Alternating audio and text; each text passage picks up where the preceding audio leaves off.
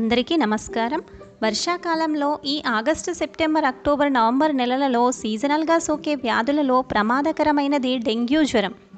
ఇప్పుడు మనం డెంగీ లేదా డెంగ్యూ అని పిలిచే ఈ జ్వరం ఎలా వస్తుంది? చికిత్స మరియు నివారణ మార్గాలని తెలుసుకుందాం.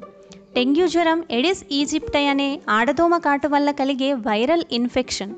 దీనిని టైగర్ దోమ అని కూడా అంటారు. ఇది ఎక్కువగా పగటిపూట మనిషిని కుడుతుంది. ఈ దోమ కుట్టిన మూడు నుంచి ఎనిమిది రోజులకు మనిషి శరీర తత్వాన్ని బట్టి లక్షణాలు కనిపిస్తాయి. వ్యాధి లక్షణాలలో ముఖ్యంగా తలనొప్పి అధిక జ్వరం వాంతులు అలసట ఒళ్ళు నొప్పులు కీళ్ళ నొప్పులు కనిపిస్తాయి. ఈ లక్షణాలు రెండు మూడు రోజులు అలాగే కొనసాగితే డాక్టర్ని సంప్రదించి డెంగ్యూ నిర్ధారణ పరీక్షలని చేయించుకోవాలి.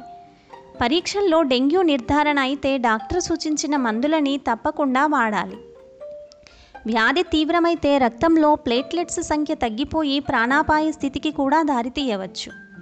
మందులు వాడడంతో పాటు తగినంత విశ్రాంతి తీసుకోవాలి. ఆహారంలో ద్రవ పదార్థాలని భాగంగా చేసుకోవాలి. పండ్లు పండ్ల రసాలు పండ్లలో ముఖ్యంగా దానిమ్మ కివి బొప్పాయి ద్రాక్షను తినాలి.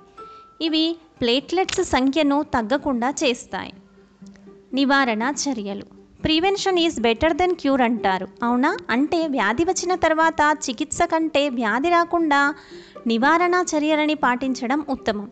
ఈ వ్యాధి ముఖ్యంగా దోమకాటు వల్ల వస్తుంది.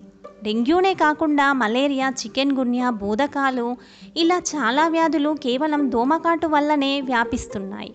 డెంగ్యూ వచ్చిన వ్యక్తిని కుట్టిన దోమ ఆరోగ్యవంతమైన వ్యక్తిని కుడితే అతనికి కూడా వ్యాధి వ్యాపిస్తుంది. నివారణ చర్యలలో ముఖ్యంగా మురుగునీటి నిల్వలు దోమలకు ఆవాసాలు. కావున పరిసరాలను పరిశుభ్రంగా ఉంచుకోవడం ఇంటిలో చుట్టుప్రక్కల నీరు నిల్వ లేకుండా చూడడం ఖాళీ టైర్లు కొబ్బరి బొండాలు పూల కుండీలు డబ్బాలు వంటి వాటిలో నిల్వ నీటిని పారపోసి ఎండలో ఉంచడం వంటివి చేయాలి. ఇంటి కిటికీలకు తలుపులకు మస్కిటో నెట్లను ఉంచాలి. శరీరాన్ని పూర్తిగా కప్పి ఉంచే దు దుస్తులని ధరించాలి. మస్కిటో కాయిల్స్ రిపెల్లెంట్స్ వంటి వాటిని వాడాలి. తక్కువ గాఢత గల కర్పూరాన్ని సాయంత్రం పూట ఇంటిలో వెలిగించాలి.